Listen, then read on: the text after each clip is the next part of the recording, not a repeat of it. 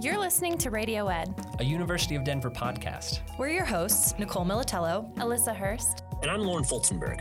If you were paying attention to the polls during the 2016 election, I'm betting there's a decent chance you woke up on the morning of November 9th wondering, how did that happen? Polls showed Democrat Hillary Clinton leading all the way through Election Day. And yet, despite losing the popular vote, Donald Trump became the country's 45th president. So, how did that happen? Were we wrong to trust the polls? Floyd Ciruli is a professional pollster and professor at the Josef Korbel School of International Studies, where he also leads the Crossley Center for Public Opinion Research. Basically, he knows the stuff that makes or breaks elections.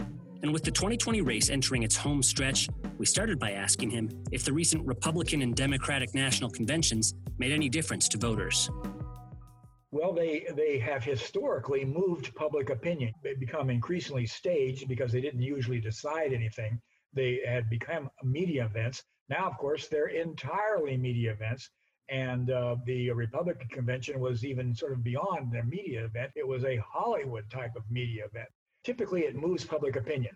And of course, uh, we're in such a new era between the pandemic and and uh, the the different uh, the virtual conventions that it's it's sort of hard to say. But normally, Biden would have gotten a, a boost right after the Democratic convention. Uh, he is ahead uh, in uh, polls, um, and it, it, it, clearly already polls had shown it had strengthened his favorabilities, and that was something that was lower because he was less well known, and and it obviously helped his vice presidential nominee, Miss Miss Harris. We haven't seen anything yet on President Trump's, but I guess I would be very surprised if the race doesn't narrow some.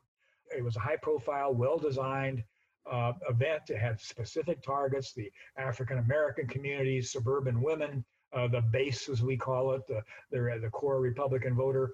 Uh, that he's uh, held on to so well these four years. Uh, and frankly, another reason why it should tighten is that right after uh, Labor Day, the pollsters begin changing their technique a bit about half the polls right now uh, have moved from registered voters to likely voters. Well, they will all move to likely voters, and voters will sort of be more aware of the campaign. They'll become a little more attentive. They'll also decide a little more firmly as to who they're for, and that would probably help the president in terms of some late decided voters or, or some people that weren't happy with him, Uh, and he tried to address that during the uh, convention. Why is that distinction between likely voters and registered voters important? Well, it's uh, you know it's extremely important. Uh, ultimately, a poll is like a snapshot of a river. Uh, when you take it, it you've you've got a picture of that river, but it's going to change. Uh, it could get a little higher, it could get lower. Those features you saw out there, those rocks and those trees, could either become more prominent or disappear. Hence, you have got to have polls right toward the end uh, of an election because there's so many things that are going to change. But your biggest challenge is to try to find out who's going to vote. Your sample uh, ought to be obviously a very, very likely voters. Historically, most likely voters were more Republican. They had higher socioeconomic status, they uh, were better educated, more income, and uh, they tend to be Republican. As you know, that's changed a great deal today. But the rule has been that as you tighten that vote, it should lean just a little bit toward the Republicans. But mostly what you want to be interested in is making sure you've got people that are going to show up on election day. Otherwise, you're announcing results in uh, October uh, or uh, late September uh, that are uh, of a much more speculative election. And we could be off, you know, three or four percent or more uh, if you don't have a good sense of who the voters are right up until the end of the 2016 election, a lot of the polls were showing Hillary Clinton as the likely winner. Uh, so my question is is twofold. Can you explain what happened in 2016 uh, in regard to the polls and the eventual winner, President Trump? And then were the polls as off as people tend to think they were? Both of those questions go to that that that first fundamental question, and then that is what happened because definitely something happened. The night after the election uh, four years ago, former Dean Christopher Hill, the ambassador, and I did a program uh, in which 250 people uh, walked in. Number one, they were in a state of shock because they had all listened to the forecast, the polls, the prognosticators, and were certain that Hillary Clinton was going to win. And uh, she didn't. As you implied in your second question, is actually the polls were correct uh, they were very right. The problem was that within a normal margin of error, they were just a little bit on the high side. Uh, they said that she was going to win by 3%. She won the national uh, vote by 2%, about 3 million votes. That led almost all of the uh, predictors, when it looked like those polls were holding up at 3%, they got incredibly certain in their forecasts and their predictions. As you know, two things happened. Number one, she came in a little under that, but that wasn't the key thing because, frankly, if you win by 2 million votes or 3 million votes, you win. The real problem was in three states Wisconsin, Michigan, and Pennsylvania. Historically, those states had voted, they were called the Blue Wall. They had voted Democratic. Uh, and suddenly uh, they gave this narrow victory uh, to Donald Trump. That was the problem. And so this year, uh, a number of things have happened. And number one, there's uh, they've addressed that. They've weighed the data because what they discovered is that in those three states, there were very few polls. They didn't do any late. Late voters uh, came in uh, for Donald Trump hugely, and they missed uh, lesser educated voters. So in those cities, they got too many of the big city voters uh, and not enough of the rural voters and uh, the uh, working class voters. And that was the Trump base. They were just intense for Trump. they came out sufficiently, and he won. They've addressed that by weighing and doing better sampling this time.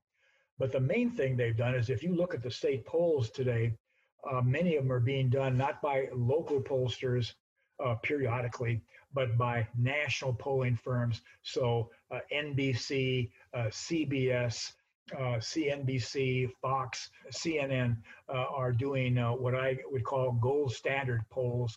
But I guess my sense is that probably what we see today is much more accurate, particularly in that, that local level. I think our national polls are just as good as they were.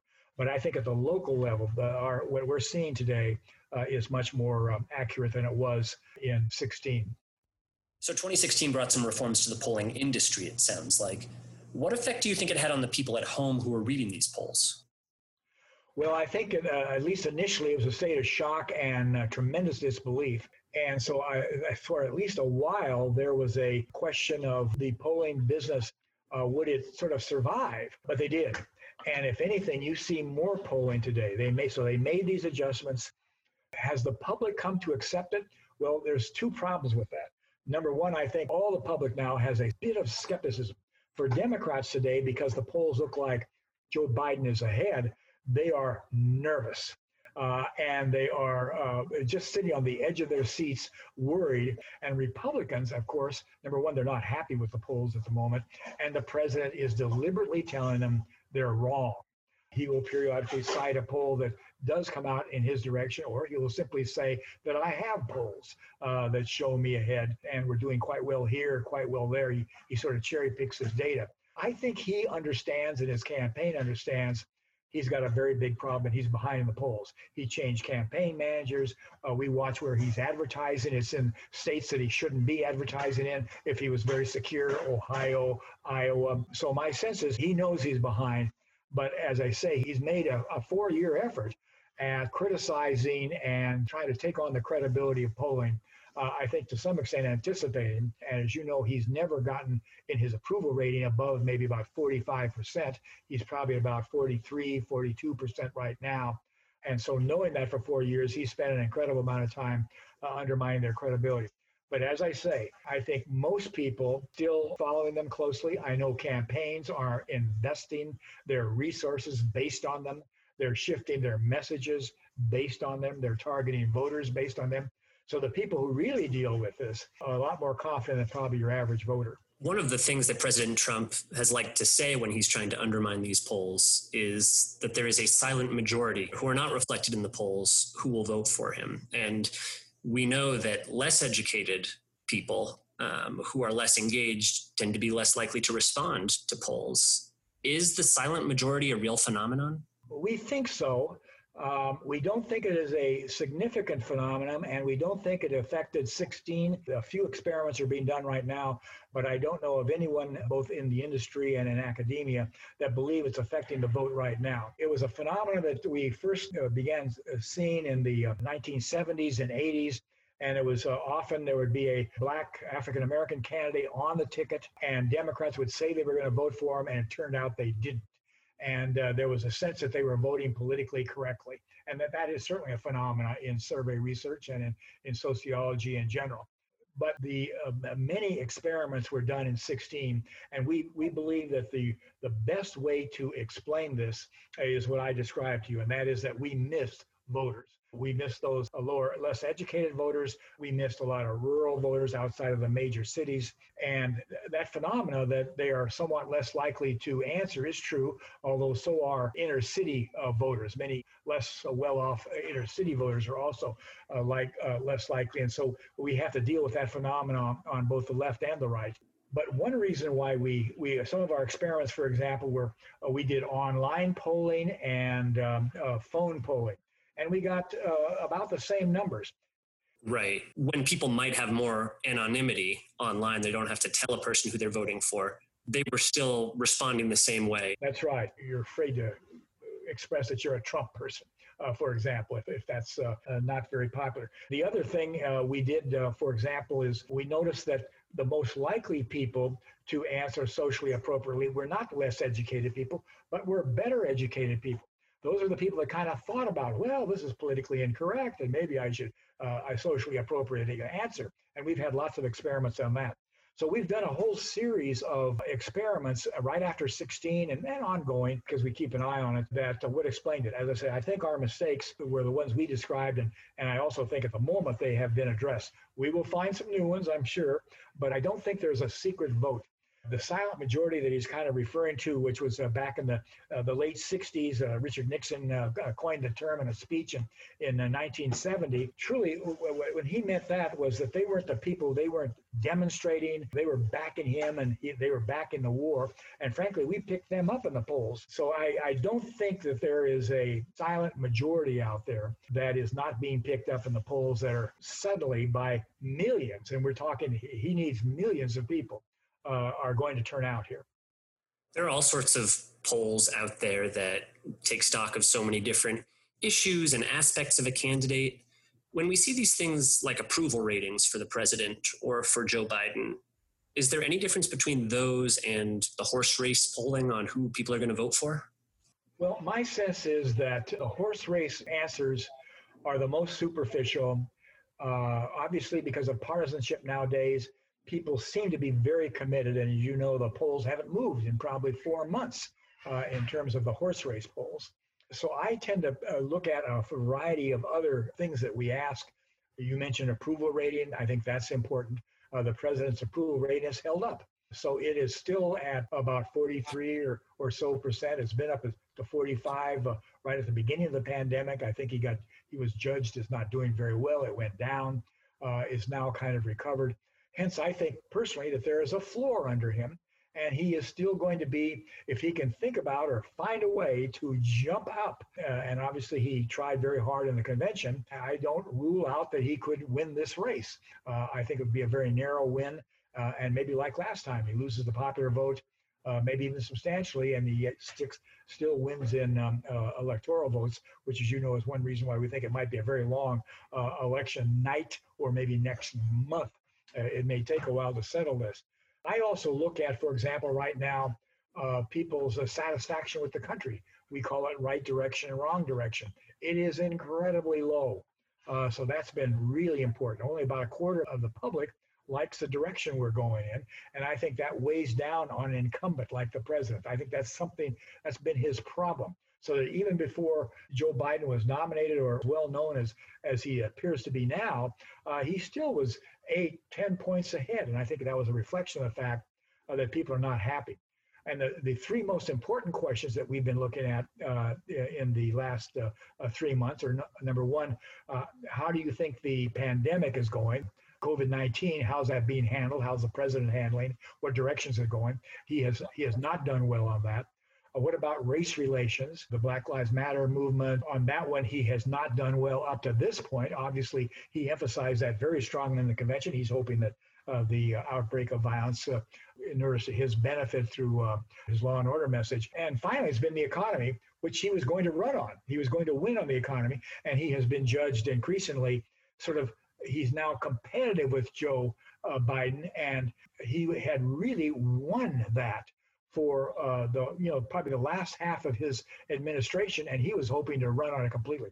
So as you can see, it's it's really you kind of look at a a basket of questions. What's moving the electorate?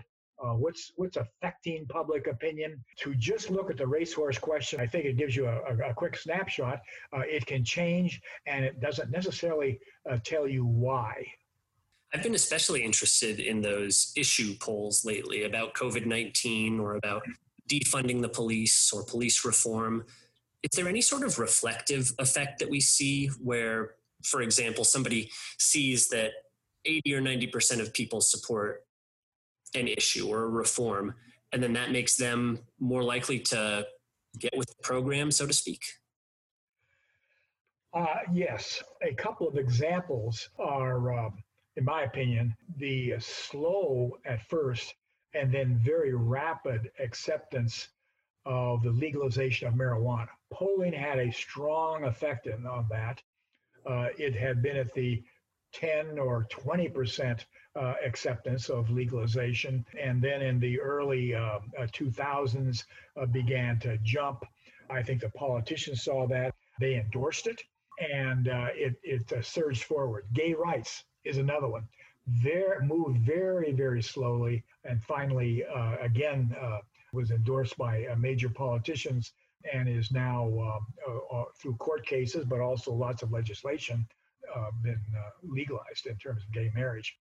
And polling tremendously helped because what you saw as, as a citizen is that there are a lot of people that um, either agree with me or don't agree with me look at the direction it's moving. It's the trend, and, and people start saying, "Wow, that's really becoming much more acceptable."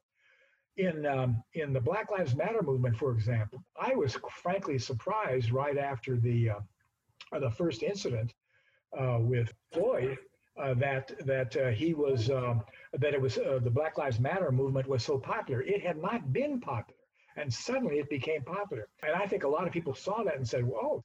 It kind of fit in with their sense of that was unjust and there are justice problems in our society. We have to address that. But it also, once you uh, probed it, uh, people were not in favor of defunding the police. People were very concerned about the uh, protests turning to violence, but they were incredibly supportive of uh, police reform, accountability, a host of things which we, in fact, passed in Colorado very quickly in our legislature so what the poll showed uh, for policymakers and decision makers and for the media and the public in general is that um, uh, there was a, a, direction there in terms of social justice, but within it, there were some distinctions being made on uh, policy outcomes. For example, uh, defunding the police, uh, which was not popular. And as you can see, uh, it, it, hasn't made much progress in a needless to say, polls not only affect people who uh, the the average voter who looks at them, and it it can kind of it can cause a bit of a bandwagon. Although today we find that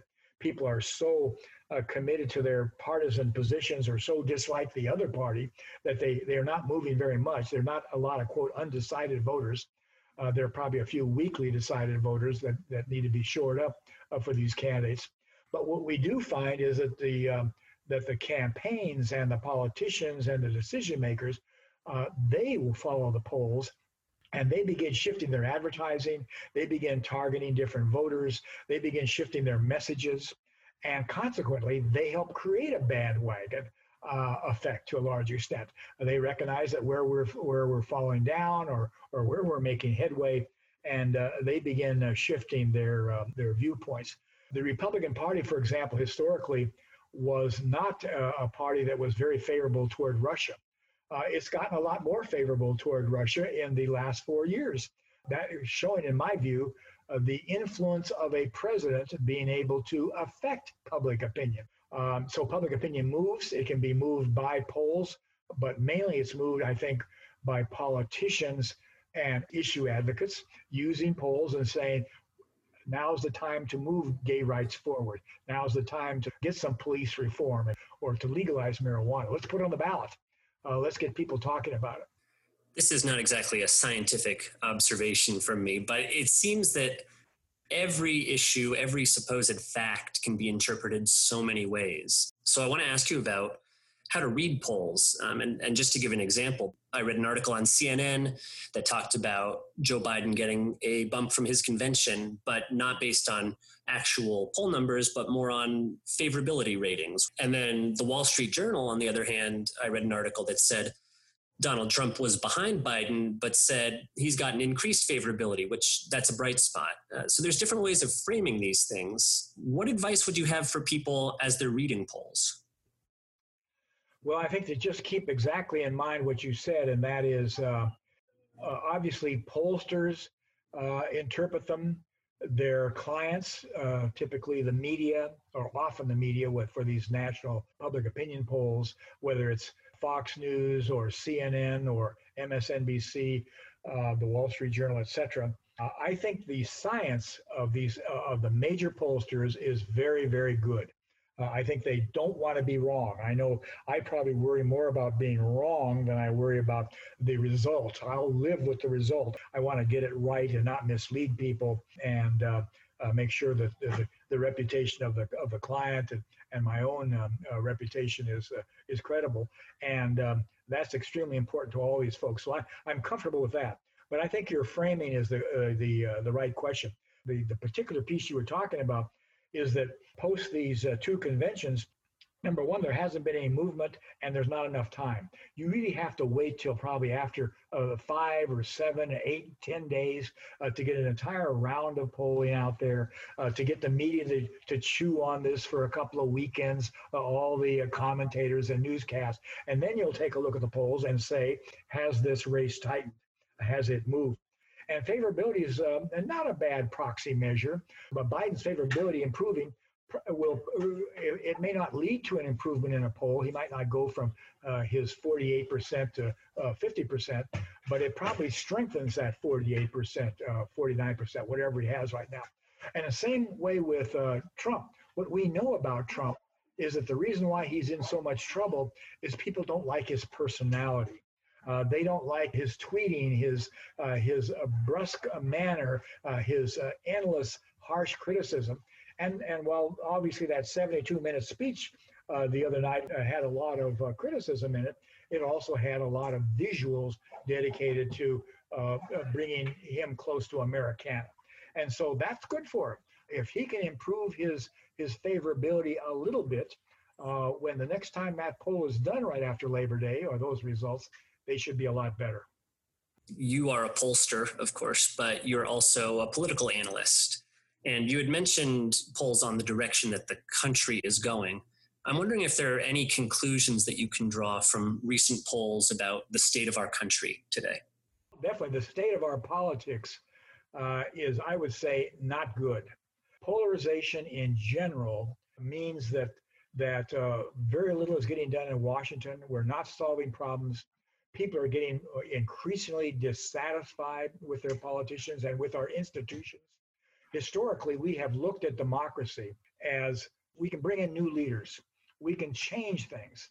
And increasingly, the public is getting skeptical of that. Uh, they're getting uh, uh, cynical uh, that it works at all. And uh, that is a problem for democracy. I think that, particularly in a world in which China, Russia, are uh, very authoritarian. They are asserting themselves. They're doing it online. They may be even affecting our election uh, in a negative way, uh, trying to build up and ferment dissent. So I would say the state of our democracy today uh, is not good. Frankly, I think the state of democracy worldwide uh, is fragile and, and in a weak spot. And I would hope my goal is that we will get out of this election and try and find, if possible, a bit of common ground. I don't want to be Pollyannish or or uh, too optimistic because I know how difficult that'll be. But I do think there are some some common values that we have, and if we have the right leadership, and that'll take not just one individual, but a, a host of people trying to uh, uh, redirect us, I, I think uh, we have a hope. For a deeper look at where the presidential election stands today and what election night might look like, Ciruli is hosting a virtual discussion September 1st. The details are on our website, du.edu slash radioed. And if you miss it, we'll post the video under our show notes, where you'll also find trusted, up to the minute presidential polls. Alyssa Hurst is our executive producer. Tamara Chapman is our managing editor. James Swearingen arranged our theme. I'm Lauren Fultonberg, and this is Radio Ed.